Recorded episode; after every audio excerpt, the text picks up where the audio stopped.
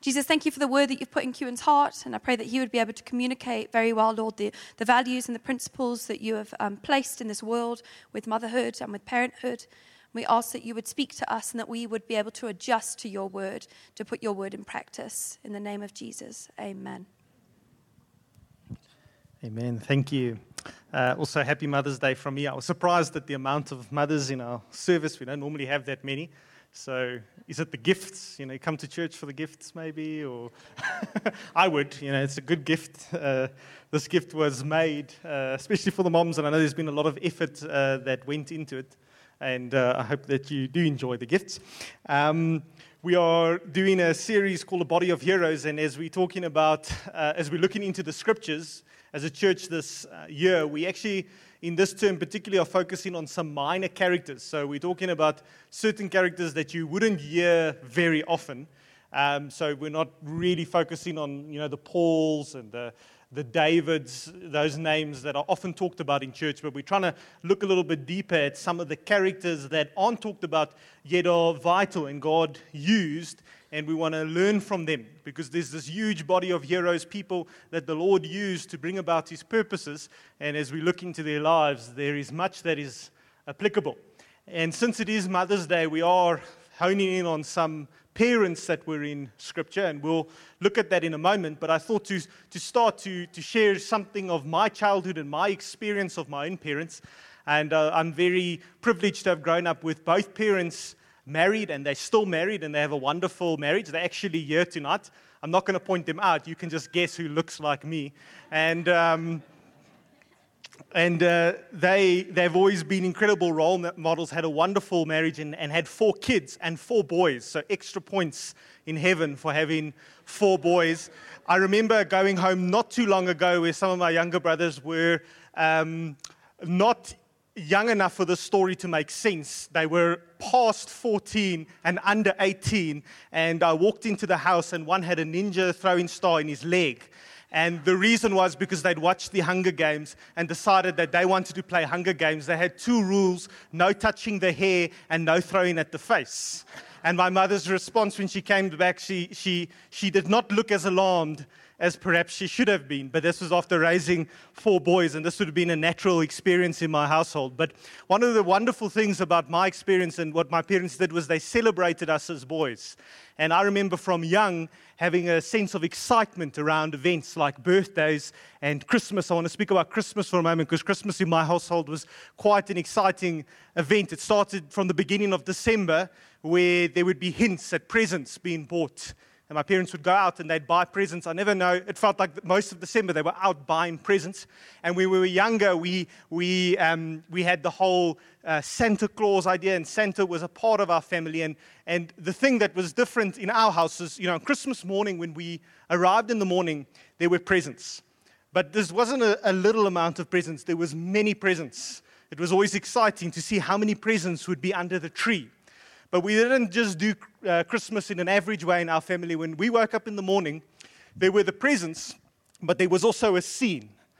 There was a scene. Normally, what you would see is from our fireplace towards the presents, there were footprints of snow, or, or, you know, I know it doesn't snow in South Africa, but in our house there was snow footprints walking towards it, and we put out drinks and milk and cookies or something like that, and it had been eaten, and sometimes, you know, you could see the crumbs strewn over. It was this magical experience. It was a celebration, you know, treasured memory from my childhood.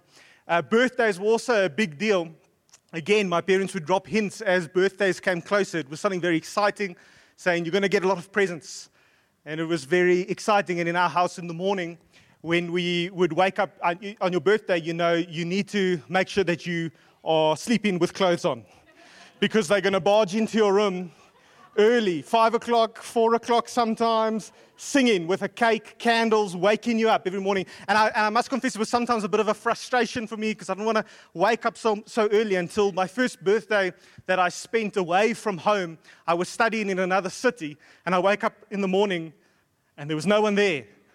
No one cared, you know, and, you know, so my parents phoned me, but I didn't realize that this was the experience of my childhood, and this was a, a wonderful childhood. Also, my, my, my parents, both of them, um, were, for the large part, at every single sports game or awards evening that we were at. And uh, this was normal to my experience. Now, I realize as I talk about this, this is not many people's experience.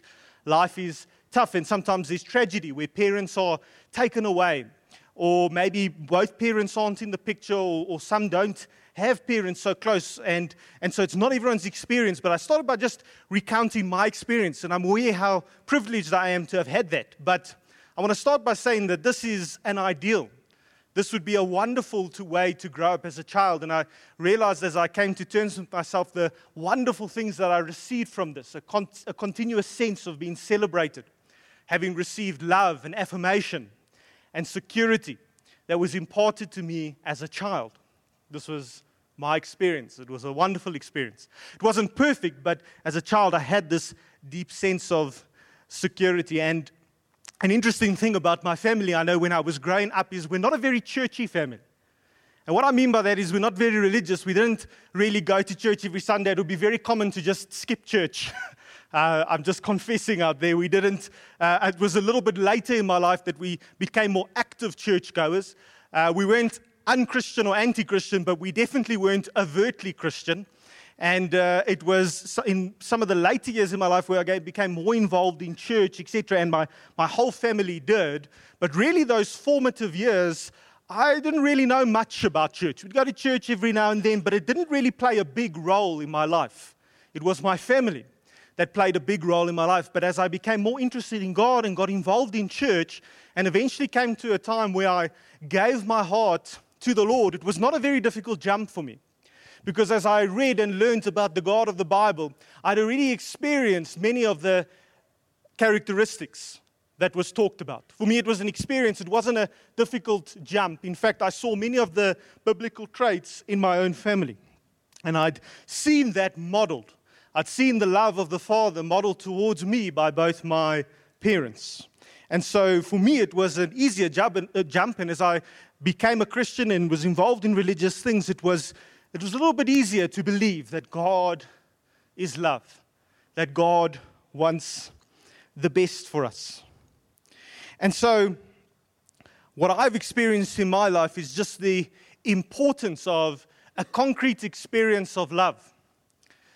Now, there's certain things that a family can do that church cannot do or isn't really meant to do. You know, the family is meant to be the place where you receive your security, where you receive your love, where you receive your affirmation. Unfortunately, we live in a world where the family has broken down. And in many cases, you know, you, the person who's affected the most is the person who is not, is not to blame.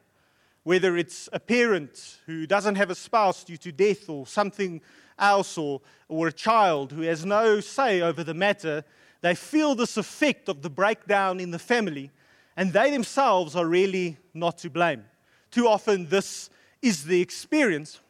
And I, as I've observed, coming from a family where we really we had it good, but just seeing the effect on the breakdown of family and the effect it has on individuals when it comes to the area of security, the ability to receive and to give love, these were originally designed by God to be taught and modeled in a family. And what has happened in the church is that because of this lack and this breakdown of family, the church has had to step into a place which was never originally meant to occupy. I wonder what your experience was like at uh, church as a younger person, maybe growing up, if you've been in the church, or, uh, or um, a little bit later on, if you joined in a little bit later on, I wonder if you thought deeply through what the church, and when I talk about the church, I'm talking about religious services, a place like this, you come to services, you're part of events, you get involved, what it can actually offer you. And I wonder if you've thought deeply about what it can't really offer you. And uh, sometimes there's a disconnect between what we expect from church and what church can give. There's a limitation because God has designed uh, the universe to work in a certain way that we're supposed to receive certain things from family and we're supposed to receive certain things from church. And so sometimes there's a breakdown, there's a disconnect. And we can be extremely frustrated if we try and get what we're meant to have gotten from family from church. If we try and say, turn our pastor, try and get from our pastor what we needed to get from our dad, and vice versa. There would be a, a frustration because it goes against the design. Now, I'll talk about how God can come in and fix that, but there, there can be a frustration, okay? There can be a, a, a sense of this is not quite it. This is not quite empty. This ability to give and receive love, you know, we can practice it in church, but if it, if it got messed up in our, in our family, it's not so easy to just, to just fix, isn't it?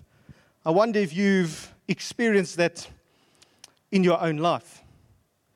And uh, tonight, I just thought we'd quickly reflect, and it was wonderful in the worship to, to reflect on our own parents. And I've shared these good st- stories about my parents, and, and, it's, and it's all good, but there's no perfect family. And you would have had a, a, a great family, or an average family, or maybe a terrible family. But I thought I just want to reflect for a moment and ask you, you know, how was your upbringing? How was love modeled to you? How did the Father how did you experience the fatherhood of God busy um, growing up? Here's a question for you Did your parents help or hinder your experience of God later on in life? As you were growing up, when you were younger, did the things that they did with you, did the things that they say to you, did it help you when you came to know God, or did it hinder you? Did it help or did it hinder? I will give you some examples. You know, I've seen um, some different models of parenting, and I, I think there's no one size fits all. But I think one of the things that a child definitely needs is for a parent to be present, to spend time with their child. And so maybe when you were growing up, you, you would have had an experience of your parents, whoever was in your life in that place, being more present or less present. I wonder if you think about uh, time back home, was your dad present? Was your mom present? Were they at the events that were important to you? Were they at your sports games? Were they at your prize givings? Were they there in the evening when you were there? Were they there when you came home from school? And how much? Or were they not there at all? All have different experiences, and I'm quite sensitive as I talk about these things because they, they affect us deeply. But uh, what I've seen for a child is that it seems that there's a weighting towards experience. You know, if you've worked with children or interacted with them, children are the hardest people to lie to. There was a, a study done. Uh, there's a book called Freakonomics, and it takes economic. Everyone's read it. They take economic principles and they apply to certain other questions that economists wouldn't normally look at. And they did a study around parents and children, and they actually wanted to see the effectiveness of raising children. They wanted to link success to parenting. And what they found in the study, it was very interesting. You can go into it yourself. But, but the thing that they found accidentally was that the biggest problem for parents is that they cannot actually lie to their children. So, a parent that wants their child to succeed and wants them to live a certain way but doesn't live that way themselves will fail to teach that to their children.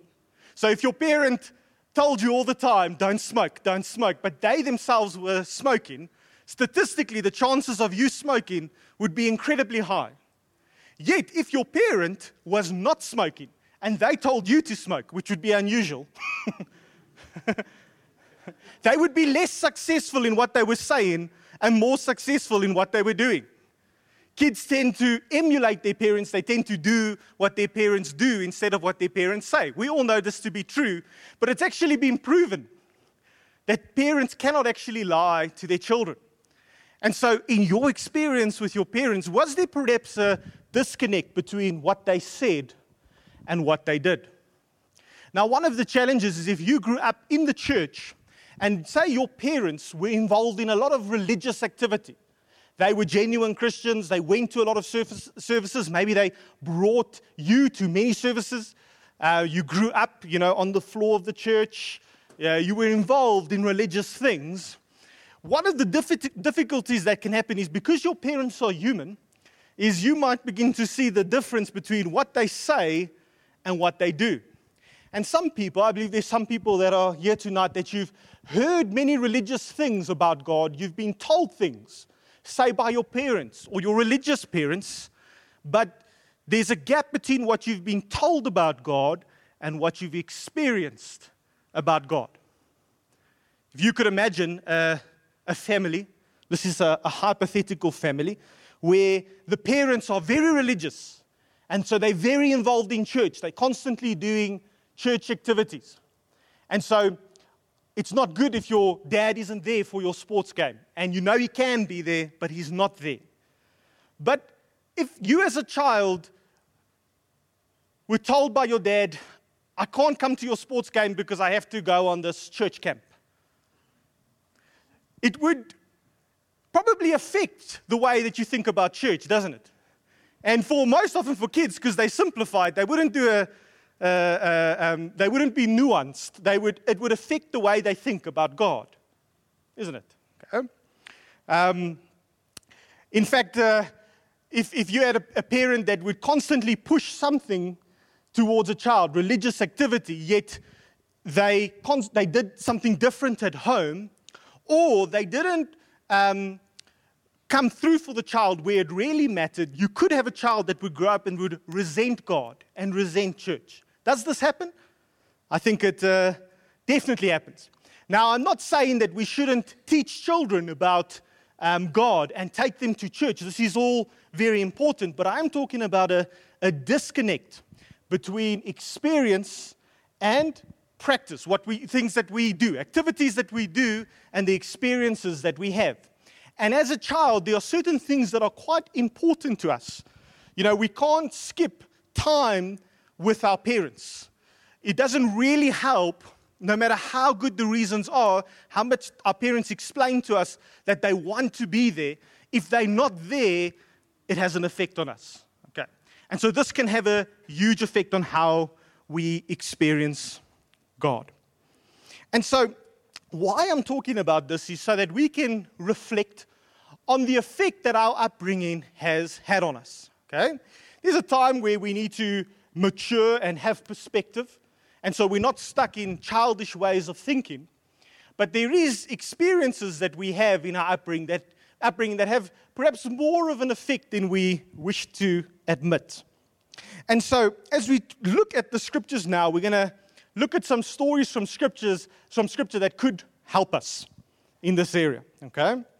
But really, what we have here, though, is a little bit of a problem for us as a church.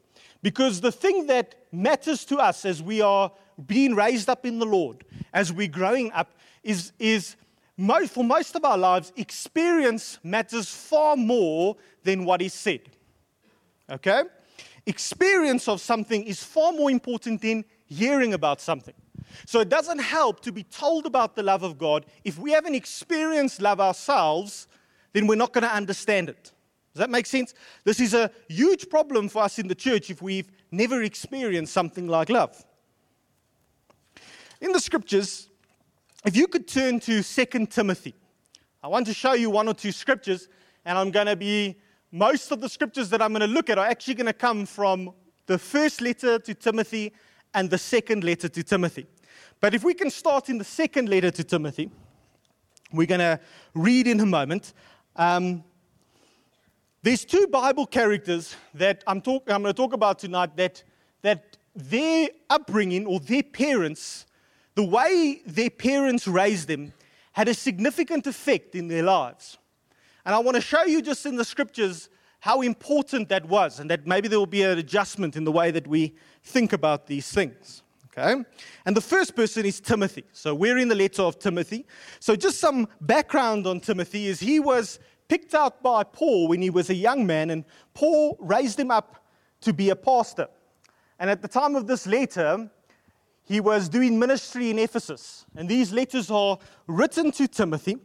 And Timothy was an interesting guy. He came from a biracial family, in that his father was Greek and his mother was Jewish. Okay? And Timothy, the way that the Jewish tradition worked was that he would have been raised Jewish because the Jewish religion came through the mother side. So Timothy, in a sense, had a mother who was Jewish, one religion, and his father was Greek, a different religion. So he was in a family where it was different culture, between the two parents, but also different religions between the two parents. And at this time, when Paul is busy writing to Timothy, there were many young Jewish men that had been raised up in the Jewish faith. But because of circumstances, political circumstances at the time, because of the Roman Empire, many had departed from the faith. So they were trained up till about they were around 12 in the scriptures, in the knowledge of God. They learned a lot about God, but many young Jewish men were departing from the faith. They were departing from the way that the, their parents had raised them or taught them about the scriptures. And Paul is writing to Timothy, and Timothy is young in the church, but Paul commends him for something. And this first part we want to look at is in 2 Timothy 1, verse 5. And Paul says to Timothy that I am reminded of your sincere faith, which first lived in your grandmother, Lois, and your mother, Eunice. And I am persuaded now lives in you also. Paul, as he writes to Timothy, he says that I'm encouraged because the faith that I see in you is the same faith that I saw in your grandmother and your mother. And these are the two minor characters that we want to look at a little bit. This is Lois and Eunice. And Lois was Timothy's grandmother, and it seems that Paul had some interaction with Lois a few years earlier in the ministry and had some, um, uh, um, some interaction around her conversion. He perhaps didn't convert her, but was involved in a church with her. And so he knew Timothy's grandmother, and he knew Timothy's mother, who both seemed to be people that were Jewish and had become Christians. And so, remember, the early church, most were made up of Jewish people that had studied the scriptures and they recognized that Jesus was the Son of God. And so it seems that Timothy's mother and grandmother were both believers. And Paul, in this scripture, is writing to Timothy and he is commending him for his faith but he is attributing it, attributing it to his grandmother and his mother. It seems that Paul was impressed with the way that Lois and Eunice had raised Timothy. They had raised him in such a way that when he came of age, he too chose the faith. Now, what we know is that the Jewish boys, they would have studied the scriptures in their head. They would have been taught about how God is they would have learnt about his character. But at that time, many people that had been in that stage, they were sitting in church. They would have called it synagogue. So they would have been raised hearing about all these wonderful things from God. Most of them were leaving their faith when they got older. Because what was happening is there was a disconnect between what they were hearing about God and what they were experiencing. And Timothy was different. Paul points to his upbringing, to Lois and Eunice, who were believers, and something that they did while they were raising Timothy that helped him to keep his faith. Does that make sense? If we read a little bit further on in the letter in 2 Timothy 3, verse 14, and you can read with me if you want, he said, But as for you, he's talking to Timothy, continue in what you have learned and have become convinced of because you know those from whom you learned it, your grandmother and mother, and how from infancy you have known the Holy Scriptures, which are able to make you wise for salvation. Okay? So later on, Paul again talks about Timothy's upbringing. He points to Timothy's ability to stand. Now, Timothy was one of the pillars in the church. I think it's fair to say that Paul was quite proud of Timothy. Timothy was Paul's second in command. He was the one who Paul sent to deal with if there was an issue in the church. It was Paul's representative. And I think everyone knows someone who's untrustworthy. You know, you might smile to them, but you put your wallet a little bit deeper in your pocket when they're around. Or more, probably more realistically, it would be someone that you check up on often. You ask them to do something, they say yes, and you just know you have to double check because it's probably not going to be done. Everyone knows someone like that? If you don't, you're probably that person. and uh, Timothy was not that. He had built up a reputation as someone that Paul saw was trustworthy. So Paul said, I can, I, and, and, and, and what was amazing was that he was young, but he was trustworthy. And Paul attributes this character, this character trait that he has, this trustworthiness, this incredible ability to stand in a world where many of his other contemporaries were falling by the wayside. He attributes that to Lois and Eunice, his parents, the parents that were involved in his life. In this stage, it was a mother and a grandmother. And at this point, it should also be encouraging because in our nation we have many single mothers. And it seems that um, Eunice was a single mother. She's not mentioned. In fact, in that culture, it would have uh, been normal to mention the father. But the very fact that Paul doesn't mention the father seems that it seems that uh, the mother had the bigger role here. And so that's actually why we're talking about it on Mother's Day. And so it should be encouraging for even the, the single mothers in the house that, that there was a huge effect that they were able to have in, this, in, um, in their child's life, even in an imperfect situation. Some commentators say that it was because his father was a Greek that he wasn't mentioned, and others say that he died.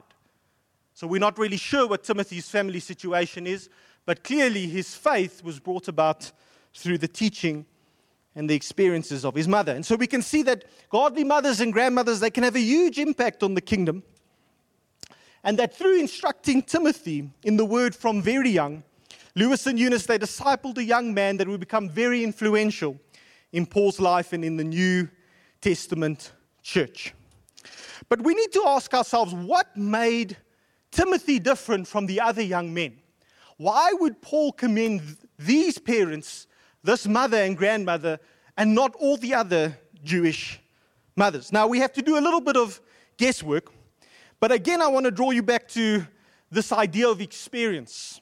Psalm 34, verse 8 says that we need to taste and see that the Lord is good. It seems that Timothy was trustworthy because of the modeling that Eunice and Lois did in his life.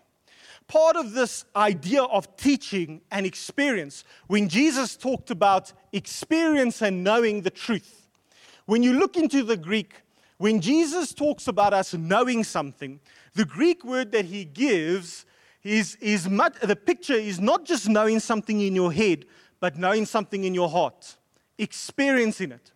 Paul uses similar language when he talks about how Eunice and Lois discipled Timothy. He wasn't, they weren't just teaching him head knowledge, they were giving him heart knowledge. It seems that, yes, they did teach the scriptures to Timothy, but they also showed him something of God. Now, you can know a lot about God, but not know God at all. Did you know that? There were people in Jesus' time that had that problem. Any guess who they were? It was the Pharisees.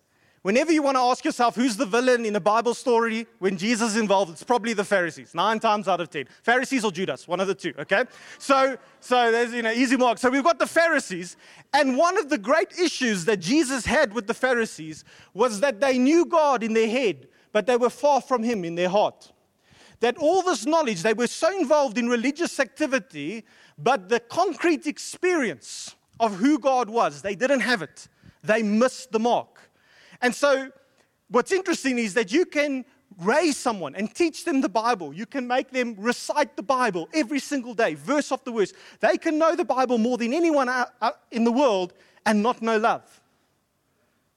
And God is love. So they might not know God. So, knowing the Bible doesn't equal necessarily knowing God. The Pharisees knew the Bible more than anyone, yet they didn't know God. And something that Lois and Eunice did um, was different from what all the other Jewish mothers were doing. It set Timothy apart. And I want to suggest that it was the way they modeled God's love and not just taught about God's love that made the difference. I've got some clues in scripture in case you think I'm making it up. Paul was dealing with a bit of a religious spirit in the church that Timothy was dealing in. If you read in the first letter of Timothy, if you turn to 1 Timothy 3, verse 5, you go a little bit earlier. Um, the Pharisaical thinking had crept into the church, and there were many people in the early church like today, that had missed this emphasis. They thought that religious activity was what mattered. How much you go to church, how many prayers you say, how many Bible verses you can quote, and they had missed the very heart of God.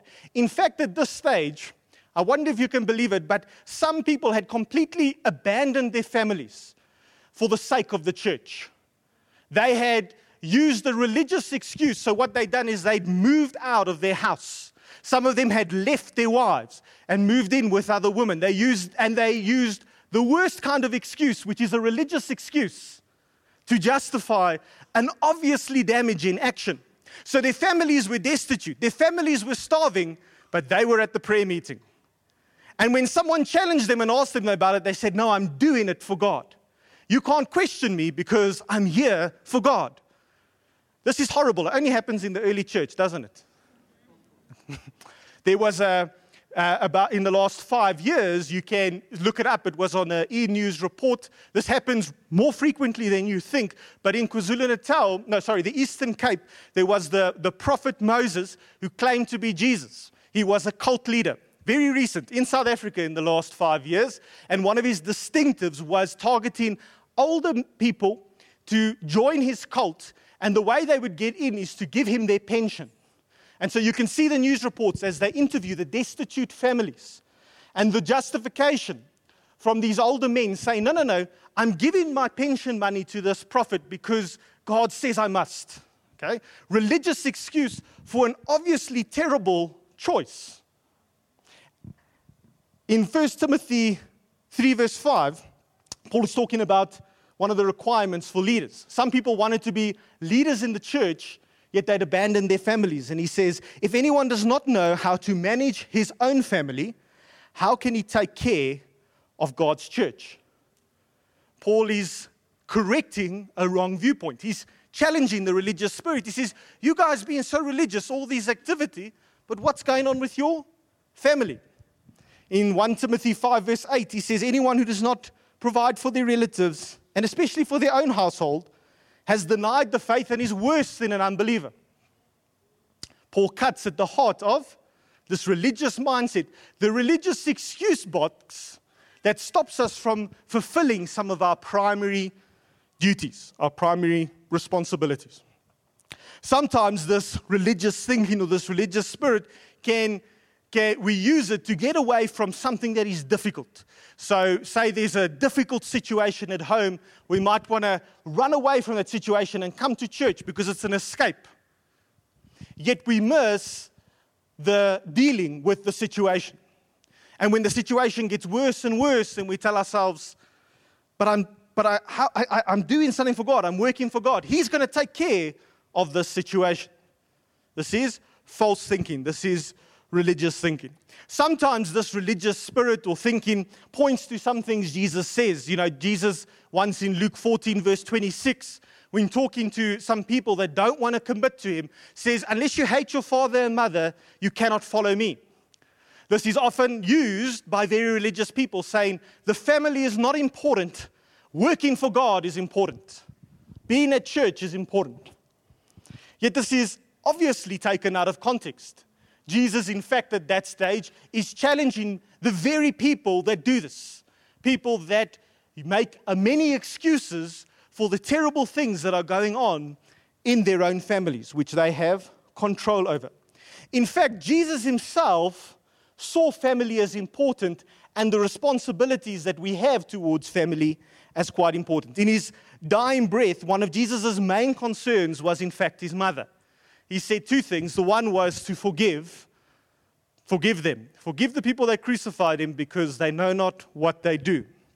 But the other thing he did, and you can read about it in John 19, verse 27, we won't turn there, is he looked towards his mother and then he looked towards the disciple John. And he knew that he was going to die, and he was the eldest son. His father had died, and so he was no longer he was the one who was responsible. And one of the last things Jesus does is he gives the responsibility of looking after his mother to his best friend. This is something that was very important to Jesus, that he took the time in his dying breath to make sure that his mother was being looked after. Now, Paul has a nice uh, Greek word for these excuses this idea that uh, we can just come to church and neglect our family responsibilities. It's called nonsense. Um, you see, we have this, we can have watery religion, we can have rituals, we can have practices, we can have events, but concrete love trumps watery religion every time. You cannot tell a child, you cannot explain to a child, uh, you cannot explain away the lack of concrete love to a child. You cannot say to a child who, who has a parent that is not present, you cannot make excuses for it. They will have an absence in their life because the parent is not present. The only way to rectify that is to be present. There's no cheat. You cannot pray it away. You cannot theologize it away. You cannot come up with a scripture to stop that very real fact. Does that make sense? I think it does. And so when I think of Lois and Eunice, I must say I relate them back to my own parents. People that were faithful not in just teaching God's word, but showing God's word, giving an experience of God. And I, and I, in my own life, it made these things easier. There was a connection between head knowledge and heart experience. And so, as I read about the character of the biblical God, I could not just understand it, I could believe it and experience it. And so it was this easy connection. But maybe you're here tonight and, and, and it's not so easy. And I want to address that for a moment, okay? There is hope. Now, if you're in a place where your parents hindered your experience of God, the scriptures are clear. There is no perfect parent, that our perfect Father is Father God. And so there's a time in all of our lives where we need to look at our parents as models of God's love, but obviously experience God's love for itself. So if you're in a place like that, one of the greatest hindrances to experiencing God's love is unforgiveness towards a parent. Now, I'm not going to go into all the different circumstances, but I'm just going to say that if you are here tonight and whatever your parent did, whether it was on purpose or not on purpose, it hindered your experience of God. So, whether they were very religious and they were hypocrites, or they were just very religious and it was difficult for you, or they were not religious at all and they were not there, or they were wonderful. If any of these things hindered your experience of God, then I want to invite you to pray with me, just to pray a prayer of forgiveness. No one to stand or anything, but I believe the Lord wants help. We've prayed that already tonight, but now that you've heard, I really think the Lord wants us to forgive. Because we can spend our whole life blaming our parents for what they did, but God doesn't want us to stay there. If you realize that it's had an effect or that you've been missing something, God wants to fill the gap. But it starts with forgiveness. So you can pray after me if that's you. Lord, I want to say I'm sorry if I have judged my parents, whether I should have done it or I shouldn't have, whether they were right or wrong. I pray that you would forgive me. Lord, and I pray that you will forgive them. I forgive them. And so, under your breath, you can just say, Lord, I forgive my mom, or I forgive my dad, or if it was someone else in your life.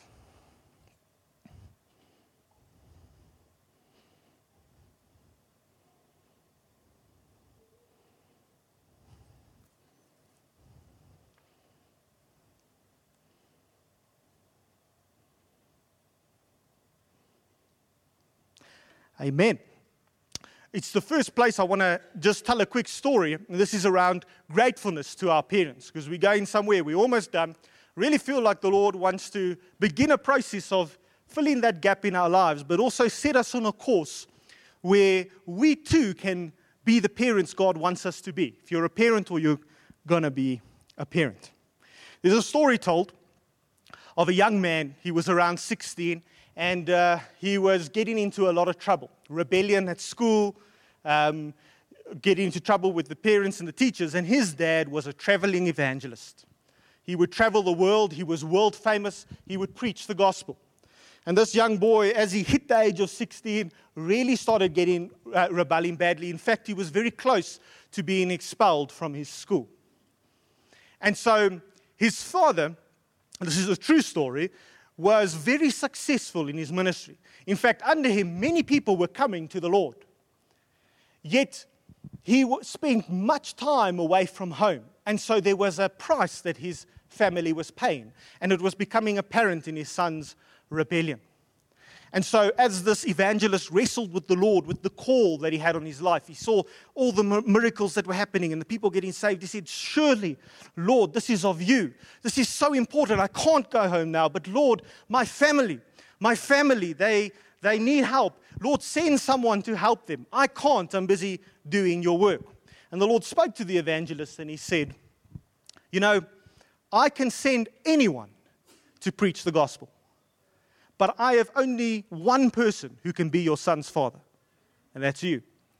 And so he immediately quit the ministry, went home to be with his family, because he realized that the time away, no matter how much he justified it, it wasn't right. He had a first calling to be a father to his children. Of course, that son has a name, and his name is James Dobson. That 16 year old grew up and he started a ministry called Focus on the Family. I wonder if you've heard of it. It's a world famous, successful ministry that helps families. And part of his call into ministry was the fact that his dad was willing to sacrifice to be a father to him. And in that moment, raised him up, changed many lives, many families because of this. You see, there's a calling in our lives, a primary calling and a secondary calling. And you know, we want to look at the primary callings, and these are the things where we cannot be replaced. We don't want to allow something that seems important. And you know, kingdom work is important. We need to do it. But um, at, at uh, our children's pastor here at Hatfield was involved in a study a few years ago, which they called the 1014 window. And the 1014 window is some studies that have shown that, that the time where most people commit their lives to the Lord is under the age of 14, between the ages of 10 and 14. So, your greatest chance of getting someone to become a Christian is at that age. So, if you miss it then, it becomes exponentially harder. Okay? And so, one of the ways to think about parenthood or primary responsibilities is the most effective form of evangelism. If you could realize that parenthood, when it is done right, can be the greatest form of evangelism, one of the reasons I know the Lord today is not because of a sermon that was preached, but it was because of the love that I received as a child. It allowed me to come into the arms of the Father. And so sometimes we get the lines crossed with this religious thinking. But really, if the Lord has a primary responsibility in your life that cannot be replaced from someone else, we cannot excuse it away. We cannot pray it away. The Lord wants us to take that responsibility seriously. And so tonight, if you are in a place where you realize that um, you need to take a certain commitment more seriously, and this is just a moment we're going to pray, and if you maybe feel like you need to spend some more time with someone that you haven't been spending time with, this can, of course, be a marriage, this can, of course, be a child or even from a child to parents. We all have primary responsibilities. And yes, we have callings. Yes, we have things in our lives that are quite important. But the Lord wants us to take those things seriously. We don't want to miss out on these key moments in our lives. Let's pray. And if you want to make that adjustment, you can do that now. Lord, if you would like us to make an adjustment, if there's a space where we're spending far too much time, even if it's church, if there is a responsibility that is taking us away from what you have primarily called us to, we repent, Lord, and we, we decide to take that seriously. Pray this in Jesus' name. Amen. Okay, and just the final word, and this would be the encouragement going into this week, is let us consider that if something like parenthood, and this is to advocate parenthood, um, if something like parenthood is so important, we should consider committing to something. The reason it's important is it's a structure that allows us to give concrete love. If you're in a place where you have not received concrete love, I would encourage you to journey with the Lord. The Lord is faithful. So, although no one can replace a father, okay, the Lord can come in and bring about healing, but it takes about time. And so the Lord's plan A is the family. He wants you to receive love, affirmation, and security in the family. He wants you to give that in your family. But if for some reason that was not possible, the Lord will then make a plan B. It's just a lot more difficult. And this is where church comes in, and this is where other people in your life come in. And so there are maybe some of you tonight that you didn't have a father or mother, but another person played that role in your life. And it's just a time to be grateful to them, but perhaps you are that person and you can play that role in someone's life to step in and uh, where, where there's been a tragedy or that is not possible, the Lord can use us to try and bring about that affirmation, that love and security. And if the Lord is speaking to you about that, um, then I would encourage you to act on it. Lastly, as we close, and I'm going to pray for us as we go, just to think for a moment of some of the challenges that we're facing in the world. Most of the studies show a direct connection between crime and fatherlessness. That many criminals, especially violent criminals, have not had a father figure in the family. The breakdown of family has caused many indirect problems in our society. Imagine if we as a church took our family responsibility seriously. That we, as parents, if we were parents, that we would give to our children what they need from us. That they would receive love and security, that they would receive time for us. How would it affect their lives if we didn't miss that part? Some of you will be parents someday. It's an opportunity to do that. But if we think about our other primary responsibilities, is there places that you could step into, and God is asking you to do that. So just imagine for a moment a world. How would our world look? How would South Africa look different if fathers were fathers and mothers were mothers? Do you think it would change something? Okay. So, one of the places to start is, of course, the church. And so, we as followers of Jesus, as we are serious about this discipleship journey, Paul addressed this in the church Timothy was leading because the religious focus was having a huge effect. People were destitute, people were insecure. And so he wanted to bring about a correction to say you need to focus on the things that are important. Concrete love is going to trump watery religion every single time. It is much better to show someone love than to tell them about love. And so, we as a community, if we became a community that were not focused on irrelevant things, religious things, but real things, concrete things, that if people in our community they felt love, there are many lonely people in the community that need fathers and mothers, that need mentoring, they need real connection, real love. They need to experience what they never experienced as children we can be a part of that and we can be a part of a true kingdom community. I believe that's what Paul envisioned for us as a church, and I believe it's possible if we take it seriously. I'm going to pray for us for this week. Lord, thank you that you love us and that you have showed us real love as you died on the cross, that it is concrete and that we can see it, we can experience it. Help us to show this same love in our community. Pray this in Jesus' name. Amen.